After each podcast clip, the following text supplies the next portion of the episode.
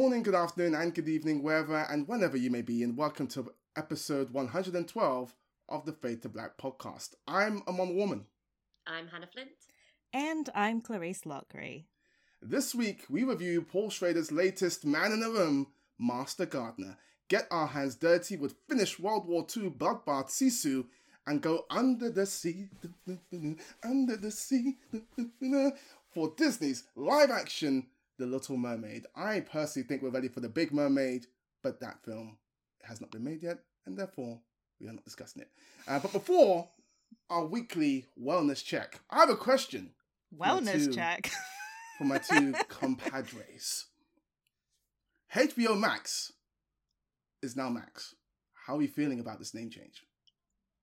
I mean, it's not Nothing i- at in the UK, so I this mean, doesn't Facebook, they dropped the duh, and it worked for them. HBO, they're dropping the HBO from the Max. This is just- old though. Like I had this a few weeks ago, and I saw something funny. Was like it's called Max and HBO products. Like so, basically, you're still saying referring to HBO, but just like in a less streamlined way. I don't know. It makes no sense. It really does not make zero sense. But now that we've dispensed with that, how have our weeks been? Hanna, you've been abroad, have you not? I have. I've been out of the country. It was funny actually because when I arri- when I arrived in Portugal, I nearly didn't get let in because funny story, What? guys. uh, so we don't want like- you in our country. Leave. no, yeah, they were like basically when I got my passport was in 2016 when I went to Australia for three. I got a brand new passport, but then I went like went to my friend was staying in Bali, so I went to Bali, came back, and I accidentally put my I was in these trousers and I didn't take my passport out of my trousers, so I put it in the wash, and I got it out. I was like shit, so I tried to dry it anyway. Managed to get out of the country then, and I was like, oh, this is still in good nick. So for the last seven years, I've been using my passport which has gone through a washing machine, but the chip still works. And it's been it's kind of like um yeah, I feel like I feel like the seventh seal where like death has just been following me, just waiting to emerge at some point. And he turned up to play chess at Port Faro Airport, and they were like, the guy looked at it, and I was like, oh no. he was like, he was like flapping around. I was like, what have you done to it? And I was like, I did this seven years ago. So, I mean, shouldn't we? Shouldn't you be quite impressed that it's lasted this long? They were not impressed, uh, but they were kind of nice because they pulled me aside, and I just thought, I can't. Like me, like maybe me, like about a year ago, I've been like panic mode, like, oh my god, paid for a trip, now I can't even get in there, and I just thought, ah, let's see what happens. Uh, and yeah, they just said, look, here's a letter. you need to, you need to get a travel emergency travel document. And I was like, Ugh, I'm only here for a week. Do I really? Where do I have to go? And they wanted me to go to somewhere in Portugal to an. Inter- I was like, can I still get out of the country without? And they were like, yes. And I was like, cool, I'll do that. and luckily, I got out. I got, I went through customs really easily. But then BAD decided to delay my flight for two hours, and I got back at 4 a.m. Uh, on Thursday morning. Uh, so I had jet lag, even though there was no time difference between Portugal and England. But other than that, it was great fun. Mm. I read five books. And I wrote some of my short stories, Mm. and yeah, it was uh, it was a nice escape. I got a tattoo, a new one, which fucking hurt. Like I, I didn't even realize until afterwards that's a very painful place to get it. I got it like in the inside of my like bicep on my right hand side. But you know, I just did my breathing. Pretended I was getting a thought that's not meant to be painful because it's bone. Bone is the bad No, place. well, I don't know, but it- it really, really muscle? hurt. But also, Oh. I got a palm leaf design. I got a date palm leaf design, and um, and it like most of my tattoos have been very minimal in a sense, but this was very detailed. There are a lot of leaves on this palm. Right. And so there were some parts of it where it really, really hurt, some it didn't, and yeah, I just kind of breathed, breathed through it, and I realized like, hmm, okay, Han, if you get another tattoo, let's get a bit more, a tiny little one.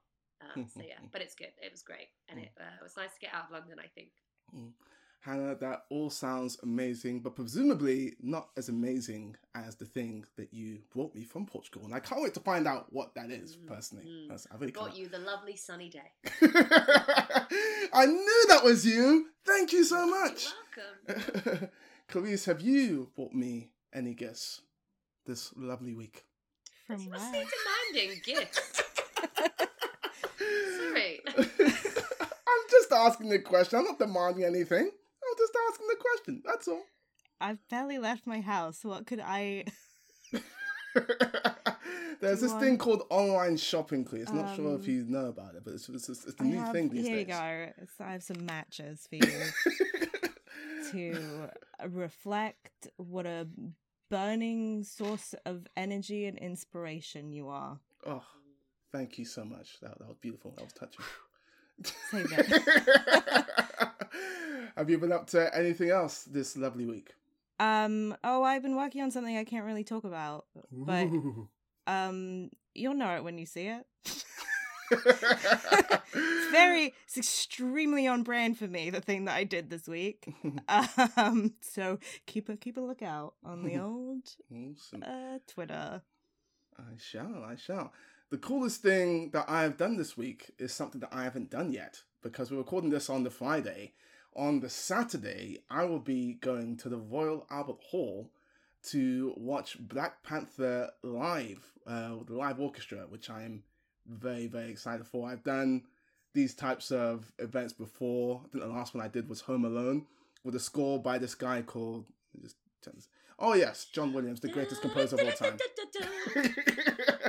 That's the very one. I'm just I saying to myself, it's like, is that a movie you kind of need the live orchestra for? it's Not not a that you need a live Lloyd- orchestra for, but it's one that you you, you want because it, it's it was awesome. It was very. very Do you have someone live? Was there someone live there just to be going like the bit where um, Catherine O'Hara goes, Kevin? Just, I love it if there was just someone there just to do it live. Yeah, yeah. no, they they have the um just the dialogue with subtitles playing, and then everything else is the orchestra.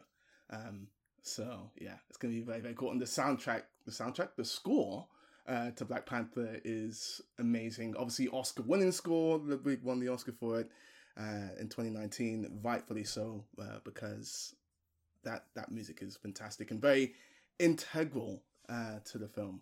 Uh, so yeah, excited to do that tomorrow. There's some good like film things going on in London, isn't it? Amon? There are. Would you care to mention one of them? Oh, well, yeah. We've got we from the eighth to eleventh of June. There's the BFI Film on Film Festival.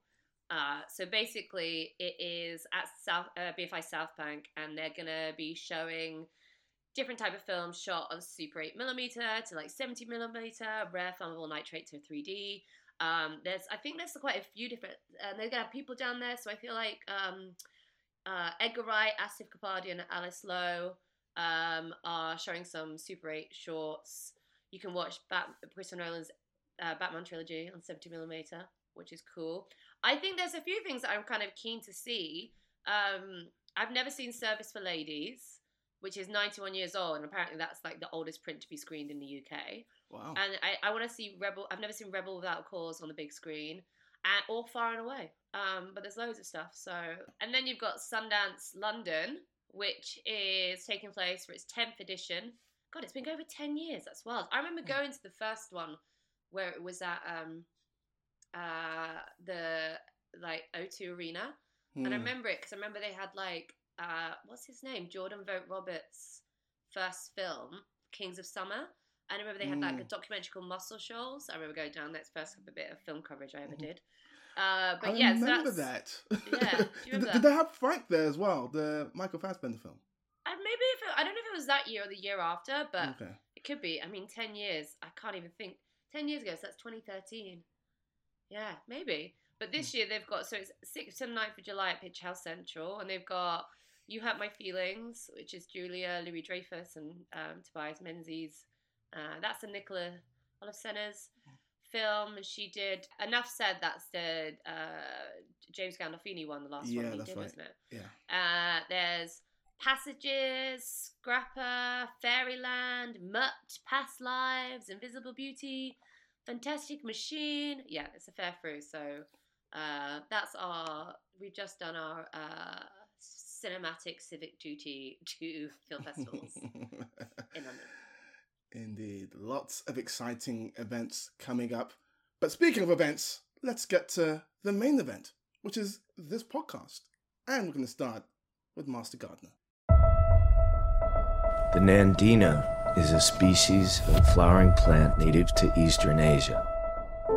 The smell at certain times of the year gives you a real buzz. Like the buzz you get just before pulling the trigger.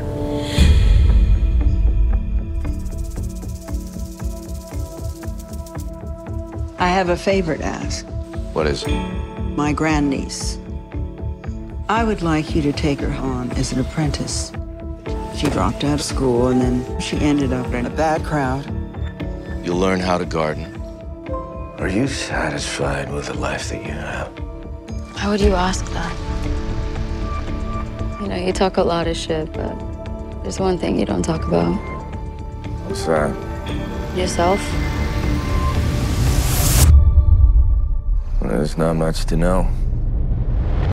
Baby, I compare you to a kiss from a rose on the gray. Ooh, the more I get of you, the stranger it feels, yeah.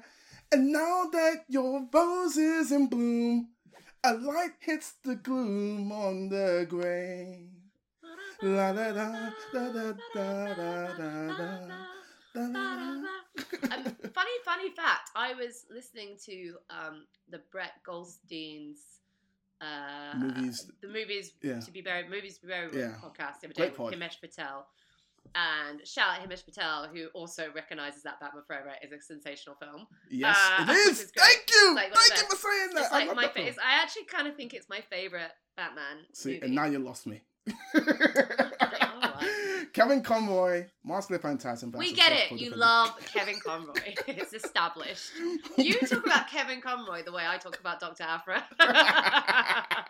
Anyway, but um, I think there was a point was that he mentioned that like apparently, so that song was for Batman Forever that was used, but it wasn't Mhm. even like a song written for the film. And it ended up winning a Grammy, but apparently it was on like the Never Ending Story 3 soundtrack, and it was like on an old album. And then because they reused it and shot a music video back when it was like a whole thing where you do like a themed music video, then it won some Grammys. So that's just like so funny to me how like how just putting pairing the song with the right film can suddenly make it a massive hit because it penetrates the culture in a way. And obviously DC Batman means such a big, so many people are seeing it. So yeah, Yeah.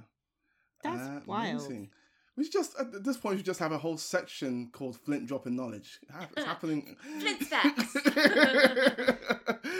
uh, but we are talking about Master Gardener, um, a meticulous horticulturist, is devoted to tending the grounds of a beautiful estate owned by a wealthy dowager. When he's told to take on her troubled great niece as an apprentice, his life is thrown into chaos and dark secrets from his past emerge. This is written and directed by Paul Schrader and it stars Joel Edgerton, Sigourney Weaver, and Quintessa Swindell. Um, let's talk about the pacing of this movie to start off with. Um, I can see on your face so funny because I love that you bring it up because I know he's going to be like, I hated it. I hated the pacing. there's some times where I don't like how well you know me, Hanna Flint. It's But just this you have this those face, the face that you pull. It's like I can see him trying to like, like finesse a way to shit on the film, but he wants like. So I thought this, but like, yeah. Hanna Flint, what did you think of the pacing mm-hmm. of this movie? Loved it, smashed it, absolute pace, was on it, kept my heart racing, sensational. Amon, what did you think? I thought it was very slow. I thought it was very, very slow. And to a degree, I mean, I know it's by design, and I know that that fits the lead character because he's very meticulous and he has this cadence with which he speaks. And we're going to get into the performances in a bit. I think Joel Edgerton is always, I've never seen him be bad in anything, and this is this hasn't broken that streak. But I did find it to be a little bit slow. Clarisse, what say you? I really enjoyed the pacing. I think there was a uh, there was a nice like like wallowing in it and I I sort of just enjoyed being in that world because I don't know very much about horticulture and I Mm. think Mm. One of the things I do really love about Paul Schrader is that like he always sort of takes on the obsessions of his protagonists and so the movie is so like ingrained in the world of of plants and flowers and I feel like I learned a lot. Um it was kind of it was quite pleasurable in that way. I mean, we're kind of dancing around. You're, I feel like I feel like I just imagine you like watching the card counter and like heading to Atlantic City. I know how to Honestly, count cards. One of my favorite things about the card counter was learning about card counting. I like I didn't really enjoy any of the stuff about him being a soldier and a war veteran, but I was like, I I enjoyed watching Oscar Isaac play cards and learning how to play cards. That's it's one of my thing about it. favorite things of, uh, or the three like men in the room this trilogy that he's made my favorite thing about all three of those hmm. movies is just the detail that he like puts into these people's lives. It's really nice to just like drop into somebody's el- else's life for a bit. I mean we're talking around like one theme of the movie that uh, was not is not like the fun enjoyable part of me wanting to hang around with that guy. I just want to clarify. But the plant shit was very enjoyable and i loved their meetings and how kind of um yeah uneventful but meditative their lives Mm. were i would like to be a plant person Can I just say something? You say that, but I bought a massive like bag of compost today and I've repotted all my plants. Is this the Master Gardener effect? Oh my God. look, look, I'm just gonna hold my laptop up, but you see that that was a cheese plant that I've twined up. I've got some bamboo. Like, cool okay. hopefully that's the only thing I take from that gardener, Narvel Roth. Yeah I did it well, did I it make you feel like you a- were destined for heaven You know what it made me feel like when I put my hands in the compost and felt the sk- like the the earth on my skin. I felt like a deeper connection to the world. I didn't actually. I spent ages trying to get like fucking soil out from under my nails. I was like, God's sake, Hanna, I should have bought gloves. So, what about your connections with these characters? Let's start with Quintessa Swindell's Maya. Actually, um, last time I taught, last time I saw Quintessa on screen was in Black Adam. Uh, it's fair to say that she was not utilized very well in that movie, and was not the best display of her talents. Here, she gets a lot more to do, and I think by and large she acquits herself very, very well. Uh, Hanna, what do you think of her performance? I think she did a great performance, but I do think the characters just I I love I really enjoy Paul Schrader's movie and it's like there's so many of them that have followed this same format, the man in a like man in a room. And they pretty much most since Taxi Driver I just focus on like a guy and it's always some girl, damsel, who needs some sort of help for them to find some redemption for. You know, she's basically playing the Jodie Foster character from Taxi Driver. Um, and I kind of feel like basically they're the same formula each each time, except for like I will give the credit to Paul Schrader, like the main character, like the protagonist has evolved, rather like he's got older, and it kind of reflects where Paul Schrader is on in his life.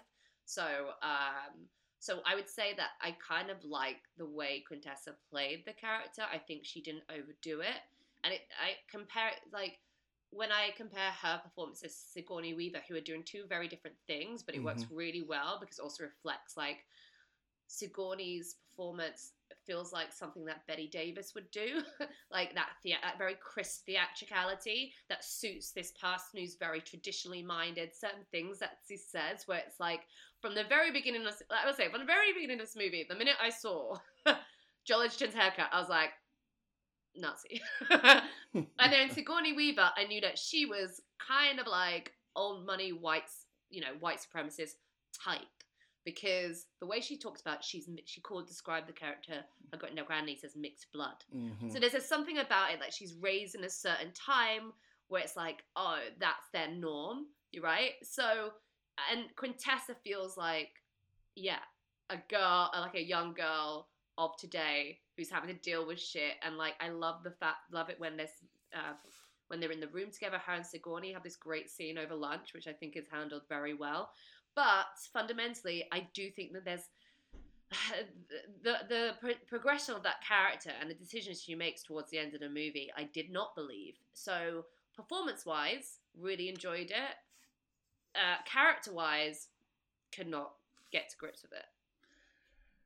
I would have to agree on both counts of that. Um, the Nazi you're referring to is Joel Edgerton's character, and that twist really upended the movie uh, for me. I get what Schrader was going for, but that was it became a thing where the black character was almost absolving the white character and that's always dangerous um these types of films we just saw it in a similar way with um empire of light similar similar but different. Um and this is another film that goes in that direction. And again as you say hanna it was not believable. As good as the acting was as good as the chemistry between joel edgerton and quintessa swindell was i did not believe that relationship once that was revealed to a large extent. Clarisse where do you fall on this? I mean, I I don't know if I've ever found.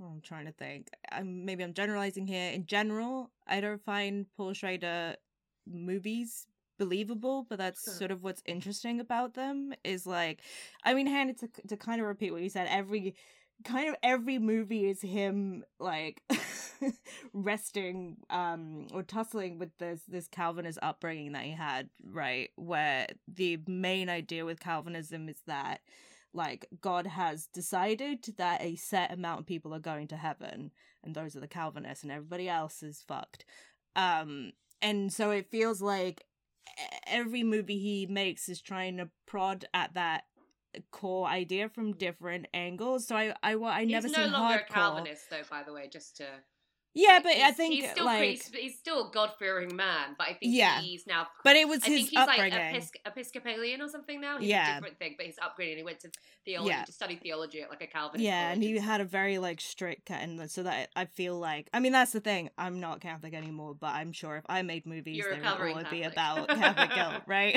it's very Yeah. true it's about what religion you're brought up in i feel like quite often but um yeah and and um so yeah i'd never seen hardcore and i i watched it for the first time this week and it was like that's such an interesting movie because it's about the character is calvinist like going to find his daughter who's gone to disappear into la's porn scene and he's like trying to resist all this temptation all around him. And i so i think this one i don't know like it's interesting this idea of like is someone can someone undam themselves? Like that's always an Mm. interesting question and um i think in like some scenes and in some aspects of the movie like i i was kind of like oh that's really interesting like i can and there's a i mean there's so much vulnerability in his movies and i do really appreciate that um but yeah at the same time it just i think hanna you said that it just it doesn't really i think because it's so much about unresolved questions like the movie just doesn't really end with anything that feels satisfying or like Yeah. at least like honest enough to be to say i don't know what the fucking answer is I think that's and then and, and it's sort of say I have no issue with having having a protagonist who's a recovered Nazi, right? Who's like proud boy, who's because you know I, I what I what I actually quite enjoyed about this film is the flashbacks. We kind Mm. of get an understanding of where this person's come from, and I think actually sometimes it's important to remember people aren't born Nazis, right? Hitler Youth, right? And again like this, and people they do, and like kind of you know, it's not an excuse, but you're trying to understand people aren't born evil. They're like, you know, nurtured. And I think getting into that, like, you know, even as you're a gardener, right? Even getting into that symmetry of you, you're growing, they're growing this hatred. There's a really interesting, there's a, re- that, the line stuck with me is like, we pull out the weeds, where it's like in a flashback from this old guy, it's like the old major white supremacist, like, and you get how, like, you know the kind of idea of breeding and putting things together and what's going to work and all this type of stuff you, i kind of like the kind of metaphor and the symmetry of that within what he does now versus what you know the kind of ideology of nazism to have like the purest form of whatever but because i think about like american history x is a as a perfect example of a film where it shows you like over a, someone who's come out has made mistakes and recognizes that I've done wrong, and then he's trying to get his bro- younger brother Edward Furlong, I think it is. It's it's it's uh, um, Ed Norton, and and it's just like, can you get out of it? And my issue with the film is that it speeds past. It literally, it's, you say it about the pace I'm. It is a long film, Mm. and yet it gives like mere moments for this kind of recognition, this kind of like third, like third act kind of conflict to be resolved, and that's why I say it's unearned because there are moments in the, I think there are good moments in the film where it shows that what this person does has done is unforgivable.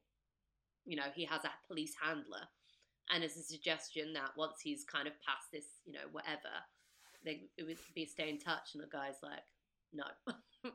no, dude, we are we are done. Like Hmm. you are a terrible person, and not to get into like the weeds, pardon the pun, of what the situation is. But yeah, definitely that ending. But I would, you know, I think it's interesting. I just and I like this one better because it gave a bit more context context compared to the card counter, which kind of didn't give much. You know, it didn't give Mm. beyond the horrible, horrific things that was going on in the uh, in the prison, the the prison that they were basically just like these American soldiers just flogging, torturing, um, you know, Muslim men. It's at Al Ghraib, uh, Al uh, prison. Anyway, I like the fact that at least this gave a little bit more context to me understand the character more than I think the Card counter did. Yeah. I felt I could empathize with his character, and I think it is an interesting kind of thought process. But I, I don't think Paul Schrader is ever concerned with what we think about at the end of the film. Like he doesn't give a shit if you think it's he doesn't care, and I suppose that's his prerogative. And I, you know, fair fair play to him. But um, I think you can, yeah, again, our job we can like a film, but also recognize that certain bits don't work for us. And for me, everything worked except for the resolution concerning that relationship. Um, but I, you know, Joel Edgerton, I think picking him is a very good shout to play this character. He's got such a one of those faces where I feel like he could is like the kindest, but also the most deadliest. Do you know what I mean? That kind of like, oh, a shift, and suddenly the guy's literally gonna kill you, or he will give you the best hug in the world. He's got there's something about the characters he always play where where it's like loyalty to an extreme where it, it can become like either he he will be there for you at the very end and it'll be really pure or like in this movie he's so easily corruptible because he will just pledge loyalty to people. So i don't Yeah. know. I feel like that's what i always get from every single one of his characters and Mm. that's why i love him. He's great. I would have liked the same attention to detail, even just more detail than we got, to have been paid to a character like Maya, who I think is, as a character, just a little bit on the margin. We don't really know. Well, yeah, uh, she's a know, trope. Yeah. She's um, there to serve a purpose. She's a tool for his his redemption, and that's what I take issue. I think, but then again, I feel like he does that a lot. there's always some girl like like Sleeper. There's like the ex, and, you know, and then but then you have like Susan Sarandon's character who's like a Sigourney. You know what I mean? That kind of far more to her. I don't know. I think Schrader is not a perfect filmmaker. uh, But I, I do appreciate some of the swings he's doing if it so serves the overarching story. But of course, Mm. yeah, like um, it was enough. Can I just say I really love the production design on this on this film as well? Yeah, I also really loved Devonté Hynes' score. Thought it was very beautiful, Yeah, very yeah. atmospheric. Um, Blood Orange, right? He's British. That is correct. Yes. Um, so yeah, really, really good stuff there. Um, let's go to our screen stream or skip verdict on Master Gardener. Clarisse. Mm. I'm trying to think what I give. Mm. Like I'm never, I'm never mad at watching a Paul Schrader movie, but I th- I'm gonna say Screen. Just looking at what else is out this week. I, I, of the things to watch this week, I would say watch this. I enjoyed it the most. Hanna Flint. Yeah, I'm gonna say Screen. I also really just on my production design thing. There's a jellyfish wallpaper that I thought was sensational. And Yes. I want it so bad. That's what I mean. The, the house that she's in, her house is just insane. And I was like, wow, that is And I- some good set dressing. I loved their staff room. I don't know why. yeah. There's something about the guarded, like the guarded center's staff room and their little kitchenette that I was like, this is so blissful. I hope this is what Calvinist heaven is like. it's perfect. There's little coffees, little snacks. When he's like explaining all the snacks, it's like, this is wonderful. I watched two hours of this. yeah. it's a nice room, I grant you, but horticulture is not the life for me because my hay fever would be just going crazy. Uh, also, not for me, this film. Uh, it's a skip from me. Sorry. Uh, we are sticking with Nazis, but this time we're killing them. Uh, it's time to talk. Sisu. what? That was a perfect segue. Love it. Five stars, no notes.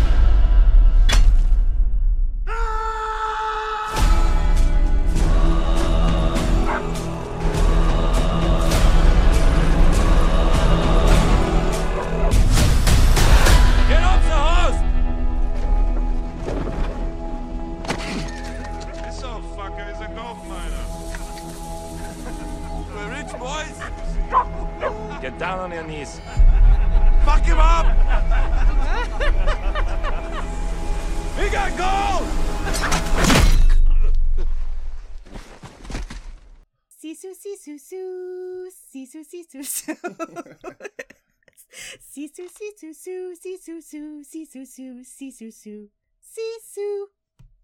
Um, that was meant to be Zubi Zubi Zoo. With Sisu, which is the name of this film that I have not seen. Set in Finnish Lapland during World War II, the film follows a former legendary Finnish commando and gold prospector who attempts to secure his stolen gold and defend himself from a German death squad led by a brutal SS officer. Written and directed by Jalmari Helander, the film stars Jorma Tommila, Aksel Hennie, Jack Doolan, and Mimosa Willamo. And um so I got the impression from a lot of the marketing for this movie that they were really trying to make me think that it was gonna be like Inglourious Basterds. I, I don't know. I have no idea. This is me saying this purely from like the poster, and I think I saw one teaser trailer, but it was giving me the vibe that it wanted me to think that. Was I correct in thinking that, Amon? no. No, okay. well, the marketing department fucked up then. I'm sorry. what is the movie like then? Because I tell me Not about that. the vibe. it is fun, is what it is. It is Nazis getting chopped up and brutalized and. That's what happens in Inglourious Basterds. Don't was- tell me I, I'm I- wrong. I, I actually do think it is that they were trying to play that because actually people have, have compared it to Tarantino esque because Okay, it's trying to thank like, you. know, like- I didn't say anything inappropriate. No, you didn't. yeah, I would say the Inglourious Basterds, let's say, has better character work than this film does. It's very, very thin. I will grant it that. Um, and when I say granted that, I say I'll grant Hanna that because I know that she was not a big fan of this film as I was. Um, but I had so much fun with it. Um, so much fun. Interestingly, like normally I'm like the logic guy, sort of make it make sense guy. And there's a lot in this film that if you look at it that way will just confuse and bemuse you because they're like, but but how did that happen and how did he get out of that?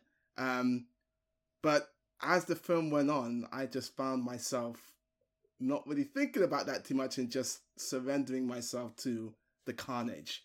And oh, what glorious carnage there is in this film. I had a good time. I mean, Hanna, would you say it, it, that makes it sound like it is, if not Inglourious Basterds, definitely trying to go for that sort of Nazi exploitation movie that used to yeah. be more popular. Yeah, I mean, what tonally?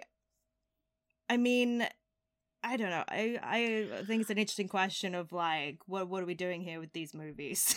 Yeah. For me, it's definitely like there's not even I suppose even what was it you were talking about like with Cocaine Bear when it was a kind of like like yeah, what you said. I think it's re- the Nazi exploitation stuff of like the seventies, like Mm, in that 80s like consciously thing. trying to Yeah, yeah, replicate like- this very underground style of filmmaking, but on a big budget. Like you could imagine, like Chuck, Nor- Chuck Norris would have done this character like twenty odd years ago or something. But at least that had, I don't know, like it had like Chuck Norris, who's kind of like for some reason he's just quite a charismatic like person. You kind of love Chuck Norris in the role. There's something about him. Even like Arnold Schwarzenegger, who's not a great actor, he's but he's good at being Arnold Schwarzenegger specifically. He's got that that something. The lead actor in this, I found him to be just quite unremarkable. Like the things he's doing, obviously, right? But it was also just like I don't know why I'm supposed to care. There wasn't even like um.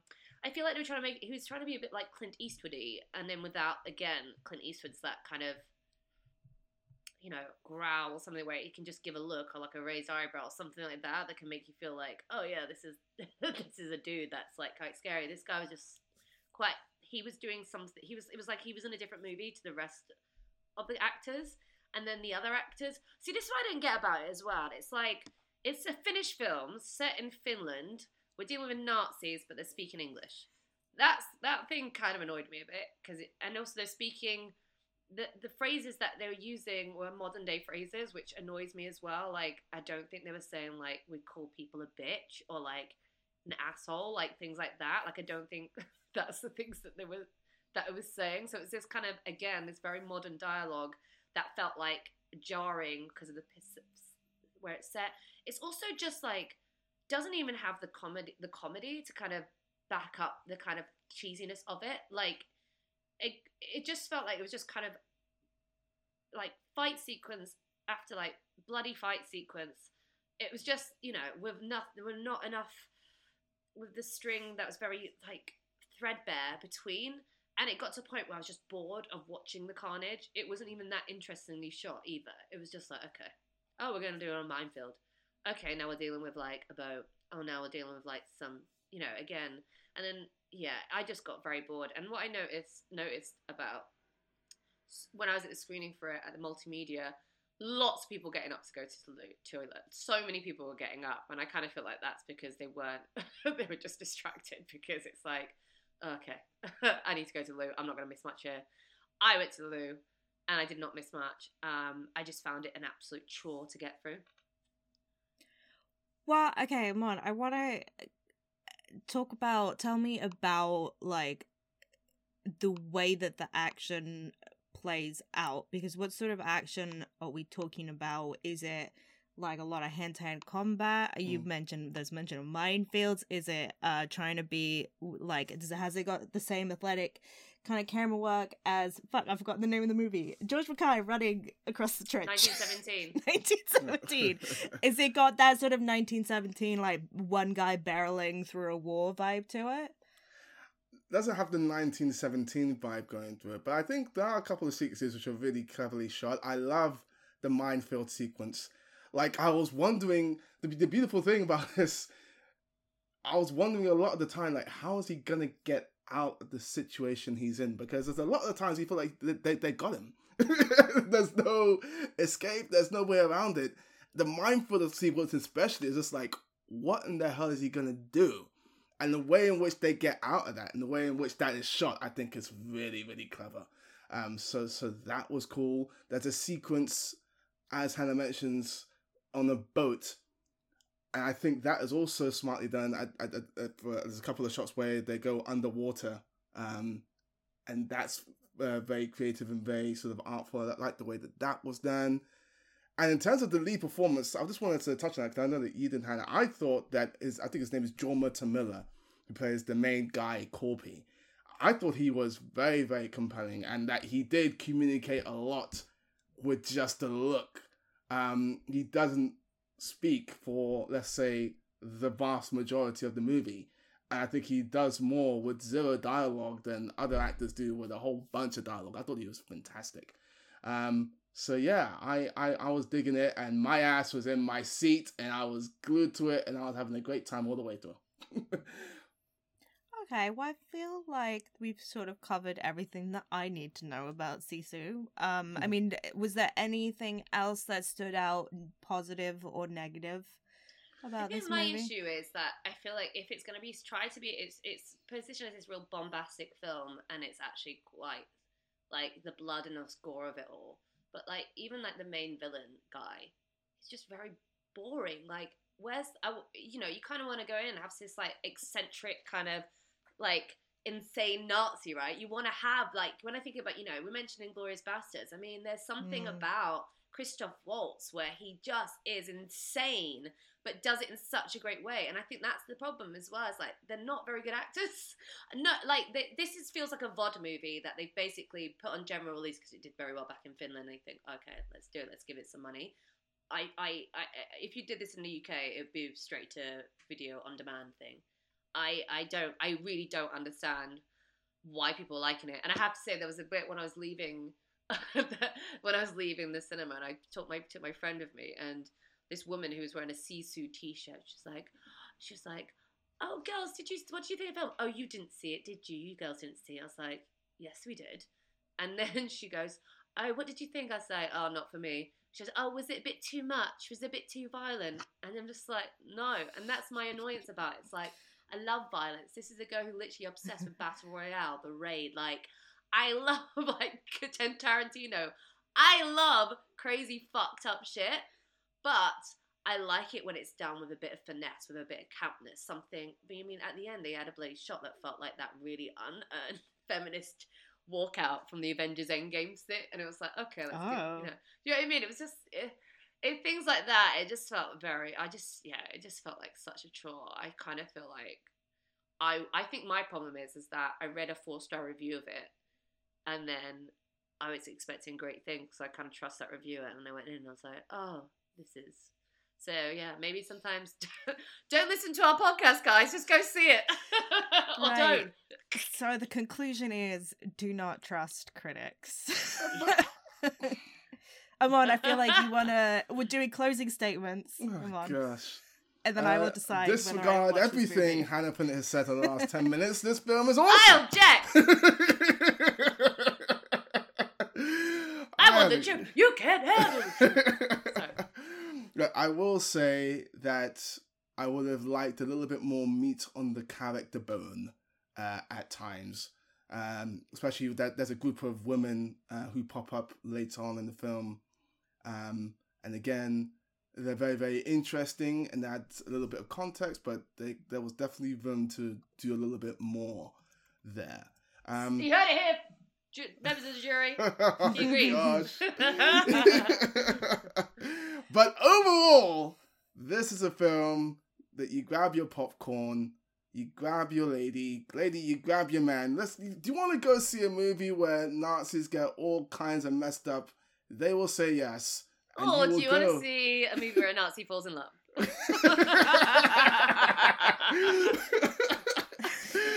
oh dear. Um, Just don't they- let anyone know you're going to see that keep it on the DL. They will say yes to the first one. You will buy popcorn. You will have a great time. And then you will go on Twitter. You will go to at Fade to Black Pod and you will say, Amon was right. Thank you, Amon. CC was great. Or oh, And that they will will be your target day. you and say, that's 90 minutes of my life I'm never getting back. I'm taking 90 minute percent of your body. I mean, I'm torn, Amon. I would love to believe you, but it, this is giving me flashbacks to everyone saying Overlord was good, and then I watched it. I loved was- Overlord. Oh, I Overlord was hate- I'm great. sorry. I That hated is it how so to do an art Nazi exploitation.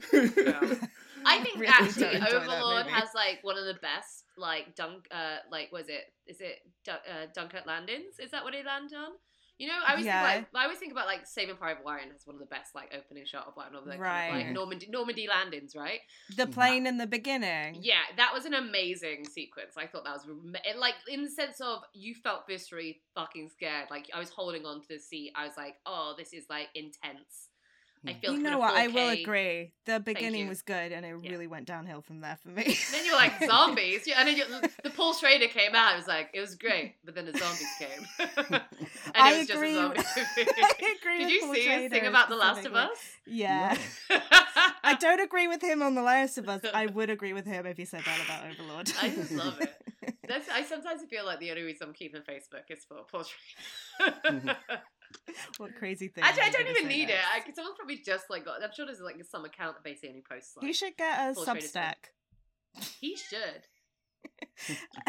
um, He used to be that- a film critic, though, didn't he, Paul Schrader? he did. Yeah, didn't he get fired because he slated Easy Rider, which is a really funny reason to get fired. I love that. I love how you get fired for like doing your job. I know. I didn't. I didn't know that was possible, and now I'm scared. Yeah. Well, hopefully, no one's getting fired for whatever their mm-hmm. opinion on Sisu is, but I always quit. screen streaming or I skipping quit it. cinema. cinema is dead to me. I cannot go on. I mean, I think I know what the answer is going to be, but Hanna, let's start with you. Skip. Amon. I concur. You should skip to the cinema and watch Sisu. Farewell, farewell, Wow. Oh fuck. from from from uh, part of World War Two to part of your world. It's the Little Mermaid.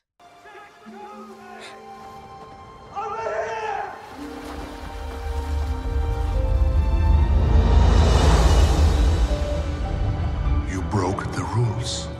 You went to the above world. A man was drowning. I had to save him. This obsession with humans has to stop. I just want to know more about them. Ariel! Don't! Poor child. I can help you. You can't live in that world unless you become a human yourself. Is that even possible? It's what I live for.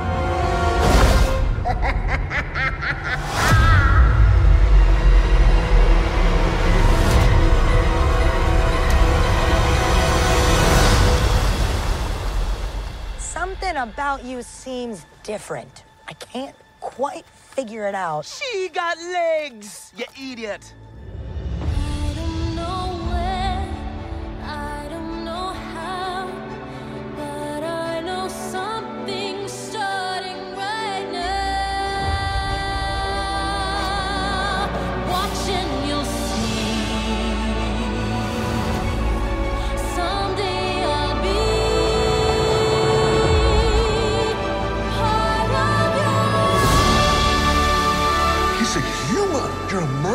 That doesn't make us enemies.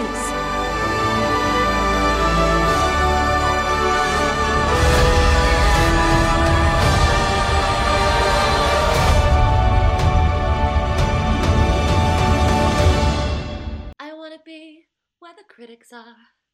I wanna see, wanna see them reviewing. What's wrong with the original and why does it? What's the word? Need a remake. Oh my god. The only thing it was missing was the hair flip. Otherwise, no notes. Perfect. okay. Uh, I haven't seen this yet because I didn't have time before um, uh, before the screening, and I was away. I was living my own little mermaid life in uh, the Algarve. Oh, but you know, we all know the story, right? Ariel, the youngest daughter of the undersea king Triton, is fascinated with the human world, but mermaids are forbidden to explore it. After saving Prince Eric from a shipwreck and falling in love with him, she becomes determined to be with him in the world above water. These actions lead to a confrontation with her father and an encounter with the conniving, sea bed bitch, Ursula, making a deal with her to trade her beautiful voice for human legs so she can discover the world above the water and impress Eric. Can I just say that this is like the actual official synopsis? and it feels like it feels like uh going against the kind of like party line of what this thing is about about being Wow. feminist but it's like she wants to impress eric it's like not much has changed um Well, we can get into that. yeah. this is ultimately places her life and her father's crown in jeopardy so directed by Rob Marshall you know he did chicago he did the mary poppins Mary Poppins returns. returns. he also did he also did memoirs of a geisha which actually i really like that film uh, the screenplay written by david uh, mcgee mcgee mcgee mr mcgee mr magoo Hmm. david magee uh, the film stars halle bailey in the titular role it's the titular role sorry uh, along oh god it's the final review of the day alongside jonah howard king daveed diggs Awkwafina, Jacob Tremblay, who's all grown up. He's a real boy.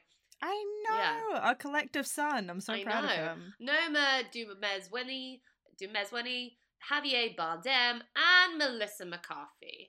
Okay, so, um, how close is this to the original? It's insane to me that they've made it longer, like an extra like forty minutes longer than the original film, right? Um, so can you just talk to me about what what that extra forty minutes gives the film? Does it give it something, or is it just uh just you know overbaked? I was gonna answer. I was gonna answer your initial question in terms of how close is it to the original, and to quote Ursula, that was close, too close. Is the answer to that question. it adds forty minutes, and not enough of those forty minutes are meaningful minutes for me.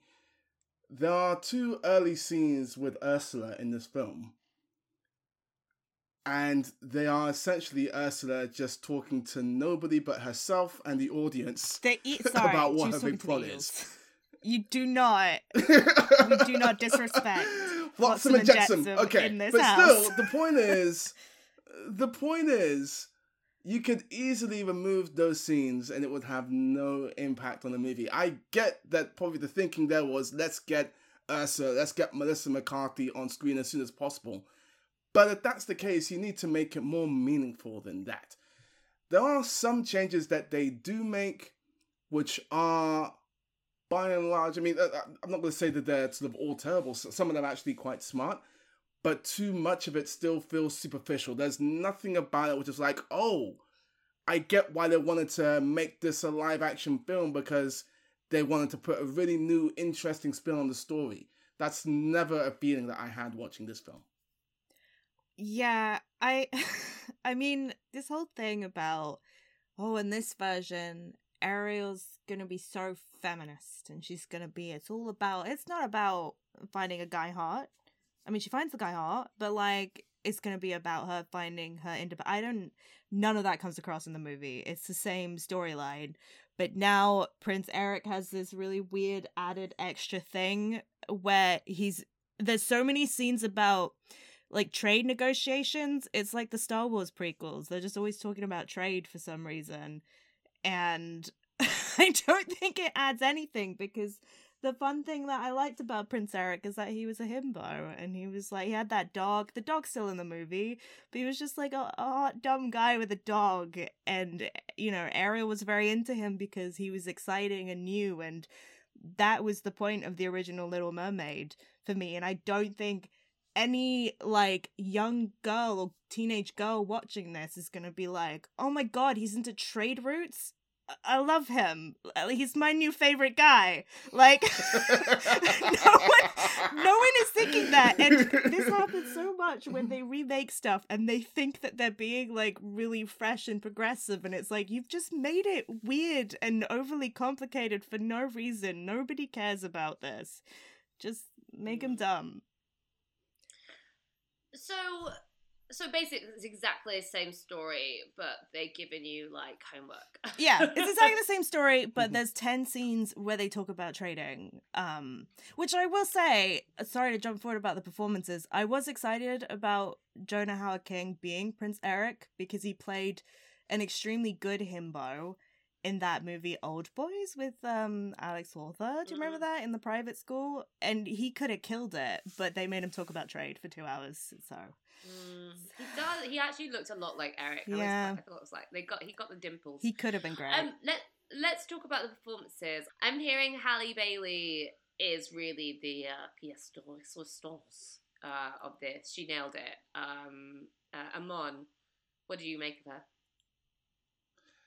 Um, I thought that she was fantastic. Um, if I do say so myself, my, my shower singing is pretty epic.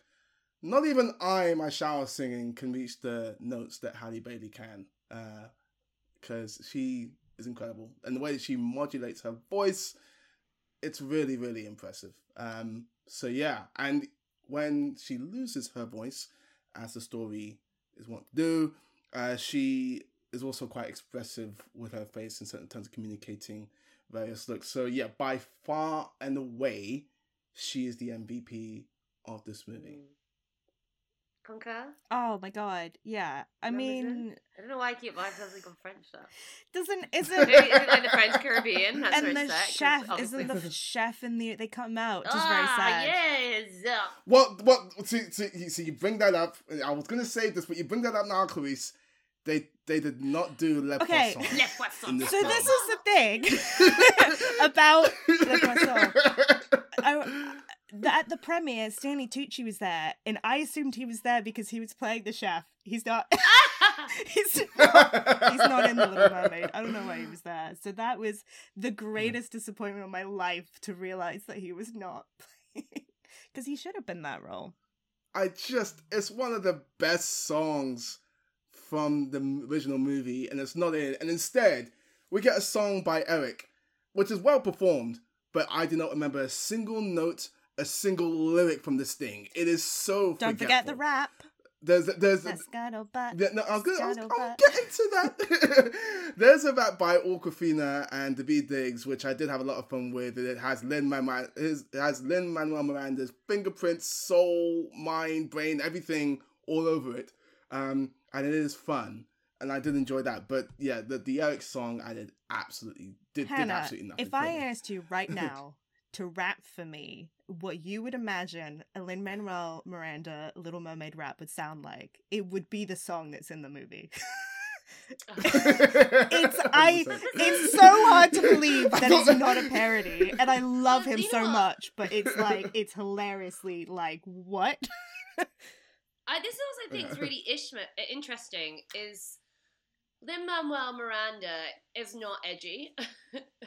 he is like I don't know. He's like he's you know he's very good at what he does, but he is like family friendly, Mm. right? He's not crazy edgy. Mhm. Like Alan Menken and, and Howard Ashman, they're edgy. they did Little Mhm. Shop of Horror, right?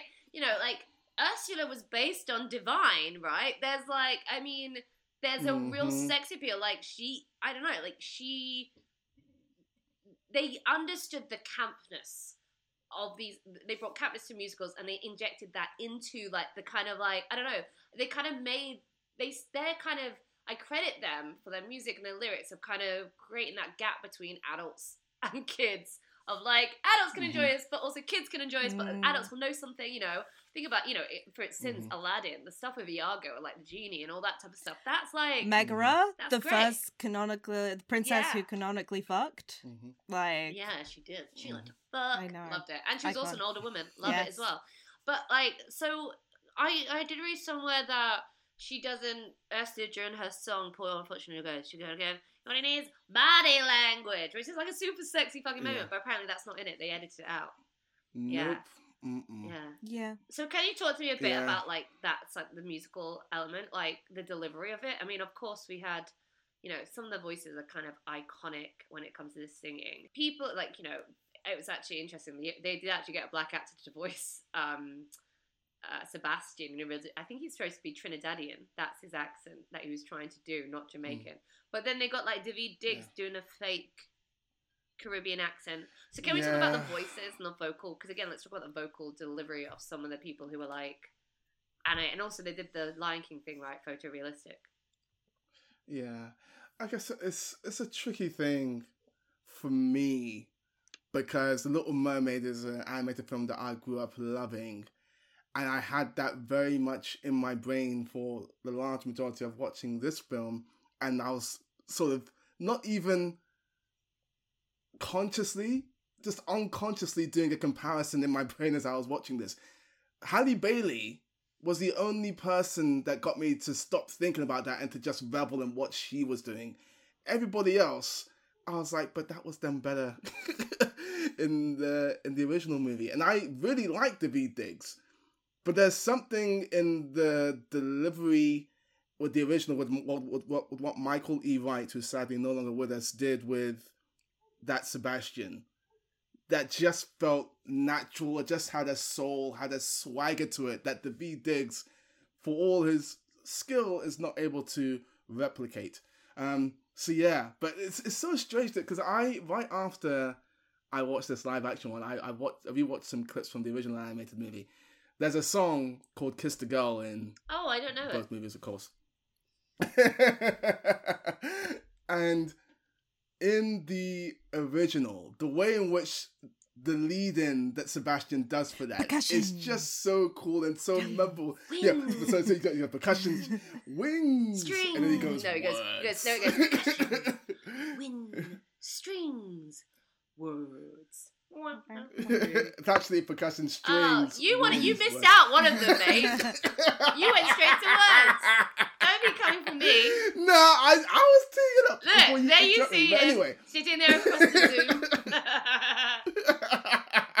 Zoom. uh, so the way in which he delivers the words line, especially, there's just something to that. And then when I listened to what the beat did, it just sounded so dry. And Well, I, the same when they did, that was just the, like, re- the, they did Lion King when they did Hakuna Matata. Like, no one can beat Nathan Lane. Yeah. yeah. like, I like Billy Eichner, I will say not that Nathan some- Lane. Yeah. I will say that some of the visuals in these big numbers are beautifully done in live action, including Kiss the Girl. They really pull out all the stops for Under the Sea, although I know Clarisse Sorry, can you just with that. explain to me what Sebastian looks like? I haven't looked at any of it, but like, is he just look like Yeah. a normal crab? Because the thing about what I don't understand is like animals are not cute. Crabs aren't cute. They have no facial expressions. So how are we supposed to get that like the crab is fucking worried about like Triton, he's going to kill us? You know what I mean? Because he's like a very stressful, anxious little crab all the time. Like, Yeah, how do you express that when you're a photorealistic They- crab's crab? they only have dialogue and delivery to rely on uh, with that, and David does a good enough job, I guess. But again, it doesn't hold a candle to the original Please, please because there's just a in. vibrancy. Sorry, Roman, but uh, there's just a, a vibrancy that they're able to add with the animation that you lose when you are translating it into live action. Uh, Well, Clarisse, yeah, because you agree with in that? Under the Sea, they my favorite part of that song is where they sing about the hot crustacean band, and in this movie, it's like, bitch, where, where is it? Because I, uh, I mean, he tries to do. I mean, Rob Marshall, I I think is a great musical director. Like he understands the like the the motion and the camera placement and how you construct a musical sequence. But for like Under the Sea, he's trying to do this sort of Esther Williams tribute again with all the coral like spinning Right. around. But it's like you're looking at nothing. you're just looking at nothing because it's like bits of coral dancing. And to compare it mm. to the original, where it's like there is there are fish playing like the saxophone, and it's so fun and silly. and the carpet plays the harp. yeah, and it's like that. The bass play the bass. I mean, Bass play the bass. like I, I I hate to be the Lion King defender again, but like I feel like that storyline at least translated more naturally onto an animal world. I think because this is mermaids, yeah. it's so fantastical that the photorealism it just doesn't work. And every scene with Javier Bardem talking and Oh, he's boy. like moving his arms that because they have to like do the thing to like um wade in water so they're constantly moving their arms and they look like you know when you load a video game character and it's like in, Mm, in waiting position bounces. and yeah. it just it looks so it didn't work it looked so silly and the underwater stuff as well because we've we're coming off the back of Avatar Way of Water and Wakanda Forever I thought the underwater scenes looked quite good in that movie Mm. they I think from my understanding made a far larger effort to actually shoot in water tanks than this movie did. I think everything that's underwater is not is dry for wet in this, and you can tell. you can really tell that they're not if you want to know, underwater at any point. It was it was never going to be uh, way of water levels. Like what they did for Yeah. that is insane. That's why it took Yeah. what thirteen. But years I would to- say like a better to make. comparison mm-hmm. was Wakanda Forever, where they did Yeah. some water tank stuff to at least give you the impression mm-hmm. that they were under the water at some point in the entire movie, and then they did do a lot of dry for wet. But this mm. was all dry for wet, and it just the lighting was insane. The lighting looked very weird. Well, we're gonna kind of continue somewhat of the conversation in a hot take about d- is diversity excuse, blah blah blah, for a remake. But for now, let's get your screen, stream, or skip verdicts. Amon. Huh, I'm gonna I'm gonna say stream. Um, you know, I'm I'm gonna leave it. At that. I'm gonna leave it that. I'm gonna say Uh, stream. Clarisse? Skip over to Disney Plus and watch Mary Poppins Returns, which fucking slaps. Rob Marshall. You can. I wasn't a fan of Mary Oh, Poppins Returns. no, I love it I- so I much. oh really? I had a good time with that. I'd suggest Chicago. Also, Chicago is a great shout. Chicago. I love it. Um, oh, have you seen that show on Apple TV Plus called Schmigadoon? Yes, their Chicago parody was so good. Yeah, the second season. Oh my It's god. actually quite quite fun. Quite fun. Anyway, okay, so uh, that's that's it for me. It is it from you for now, but I will be coming back to you later, Hanna, because we're about to get into our. Hot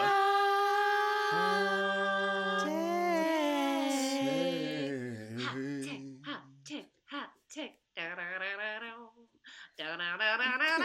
don't know. Why I went to Pretty Woman. Was like, is she doing Little Mermaid? And I'm like, no, so yes. Maybe that's what I should do at the end of everyone. Just like start singing a random song. um. So yeah. Um. Little Mermaid uh, has Halle Bailey, uh, as we've just discussed, the MVP of this live action movie. And the filmmakers and the talent have been talking up how awesome it is to have uh, a black female in this iconic uh, female role. And that, in and of itself, is great and it's important. And I love it for the fact that there will be an option now for uh, little black and brown girls growing up to see this character in this form. But is that enough to justify this movie's existence? Now we putting diversity ahead of quality when we as a film critic body culture are discussing this movie. Clarisse, as somebody who has reviewed this movie formally, both in the independent and now just on the podcast, what Clarisse say Loughrey, you the independent. this discussion? this is and she doesn't watch Ted Lasso, and I'm just like, come on, I'm very sorry. right My there. dad texts me like once a week. He'll only talk to me about Ted Lasso at the moment. Which is great. Um, oh my god, you know what you just reminded me of? You know, like um, I was the fact that you don't watch it is funny to me because remember the unbearable weight of massive talent. It's like I only watched these Morbibs. I only watched the cat Doctor Cabinet of Doctor Caligari because I thought you'd ask any way you'd like me. oh, it's so hard. I did quite relate to that relationship, that dad daughter relationship. yeah. Um, well, I, I kind of wanted one thing I didn't mention in the review that I think kind of shows the limits of this stuff because I mean this is the thing all the videos of little girls like um like black girls watching the trailers on TV and being like oh my god that mermaid looks like me are so moving and like I don't think anything Mhm. about the rest of the movie will ever take away from those experiences but what always feels kind of like where you see sort of the performative aspect of it is that so in the casting of Jonah Hauer-King as Prince Eric, so his mother is a black queen, and this is meant to take place like somewhere they don't think specified, but somewhere in the Caribbean, in some sort of like vague historical past. And they mentioned that he was adopted because they found him in a shipwreck. And it sort of seems like there's this like very weird writing around the fact that they didn't want to have the whole royal family be white because I think maybe in the historical context that would come off like a bit colonialist, right? And kind of iffy with the with the historical architecture that they're using, which is like a mixture of Caribbean stuff and also like European influenced architecture. So they write this whole thing about him being adopted, and I spent the whole movie being like, why didn't they just cast a black actor as Prince Eric? And it feels like the fact that you can so clearly see the limit of Disney going, okay, well, we'll cast Halle Bailey as Ariel, but we won't have the entire cast be. No, we got to have like a white lead. To have that be so like visible like, in the we've writing. Gotta get someone who exactly looks like Eric. exactly to have We're going so far one way. We've got to make someone who's exactly the same, and then it like evens Exactly. itself out. And then to to then be like, and then you can see like the cogs of like the writer's brains working of being like, well, no, but then his parents can't be white because that's gonna come off really problematic. So we're gonna cast, but then oh no, hmm. they, that's not gonna look like they're related, even though the mermaids are clearly not all But then you related. So who what- cares? Like Yeah. it's just like that to me was such a striking example of like put like this sort of like representation on screen. There's always they will draw a line. They will always so clearly draw a line between what they're willing to do and what they're not willing to do.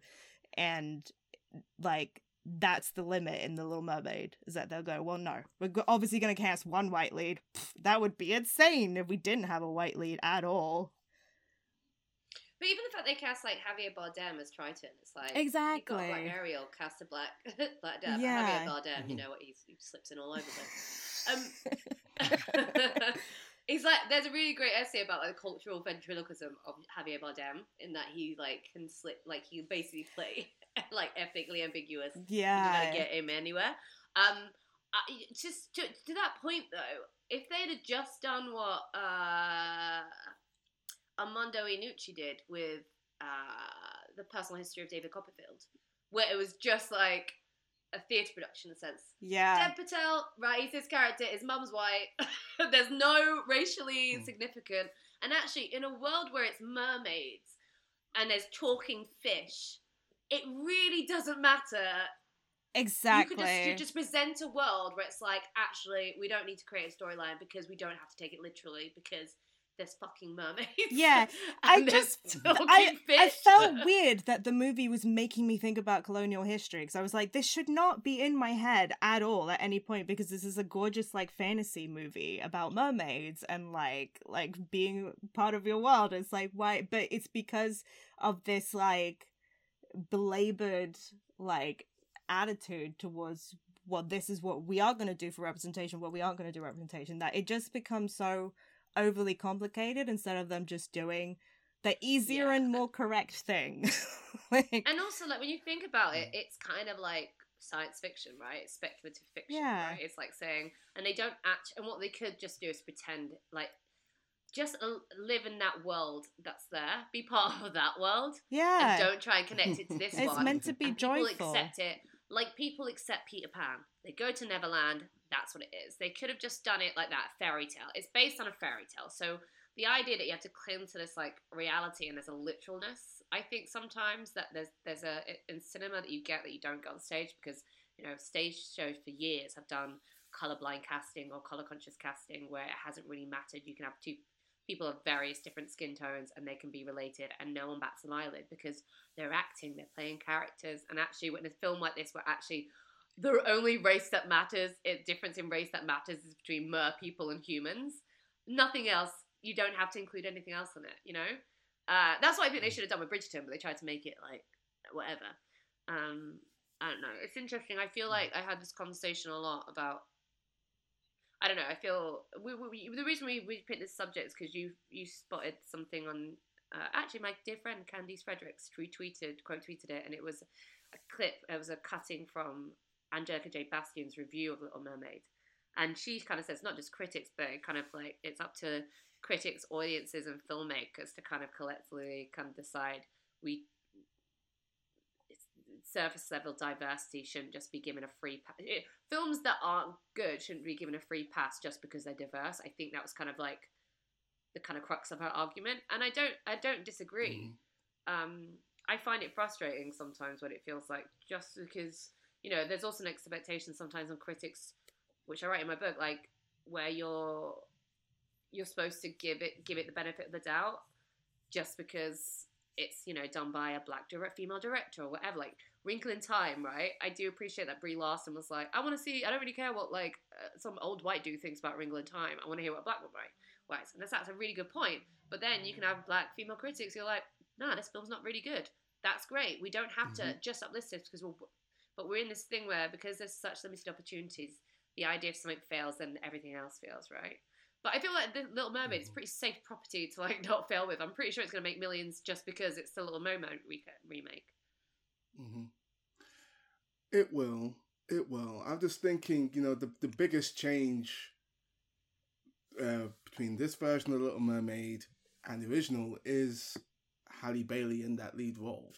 Um, and they've been talking about it a lot on this press tour. And to a point, you understand that because it is important. And as Clarisse mentioned, that representation that little black girls feel, it's not nothing at all. But is that enough within the rest of the story if it's going to sort of remain as close to the original as it has? Why are we? It feels like the people at Disney be like, okay, the big thing we're going to change is this. We're still going to keep the story the same. Is that enough on their side of things, or should that be enough to greenlight a movie like this? Um, because I would say no. I think the problem with all of these Disney remakes is that they're not adaptations really in the kind of like truest we talked about this a few weeks ago about what makes a great adaptation Mhm. like Dead Ringers what's great about that is that it is nothing like the film it is completely departure from that but it's a jumping off point and i just feel like there's just a it's this kind of once again this like risk adverse attitude by Disney execs who greenlight it. It's like we want you to do exactly the same, but just a little bit. It's like they're trying to like have their cake and eat it. It's like if you're gonna do a remake or redo Little Mermaid, do something different. You've got like it'd be amazing what you could do differently if you if you just got the right filmmakers. I mean, uh, not gonna lie again, you got like a, a, a dude writing the film, male director, like white male director. I'm pretty sure David Magee is he what? He's white as well, right? White dude, old white dude. He's 61 years old. No shade, no like no shade to you, dude. But like, do I really want a 61 year old writing about like a, cu- um, coming of age story about a young black girl? do you know what I mean? It just feels like you're not. You're trying to do the bare minimum, but expecting a massive pat on the back and focusing so much on the diverse hires that they think that's enough to like pass the threshold of quality. I think that's as well what Angelica's getting to. It's like that we Mhm. can't allow the narrative of being like, this is gonna do great, a lot of little girls. Like, cool, yeah. But also let's make good art.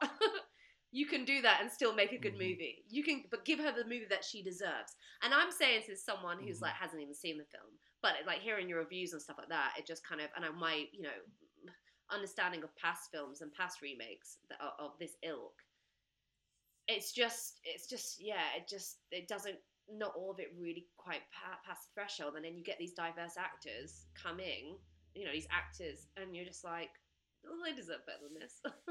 Yeah i mean i i think it's one of those things where like we can you can maintain two different thoughts in your head at the same time and i feel like there the tension comes from people thinking that you know saying the little mermaid is not a very good movie is saying that like the the people who feel represented by it like don't deserve that and shouldn't watch it and shouldn't enjoy it. And i think like it's perfectly fine to accept both at the same time and to really mm. celebrate Halle Bailey and say it's incredible that she's in this movie and it's fantastic but to also go hey but also here are all the problems with the movie. And Hanna as you said like she deserved better. And I think to me it's not like there's no need for like tension or or or this feeling of conflict around it because like those things live separately. Like little girls don't read little girls don't read the independent.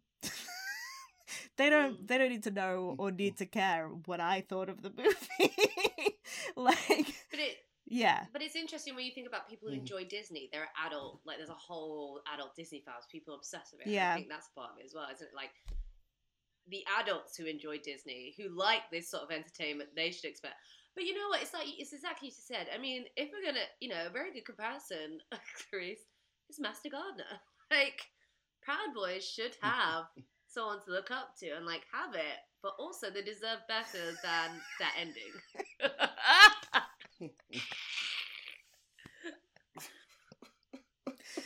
I feel like I need to put a disclaimer on the end of this episode.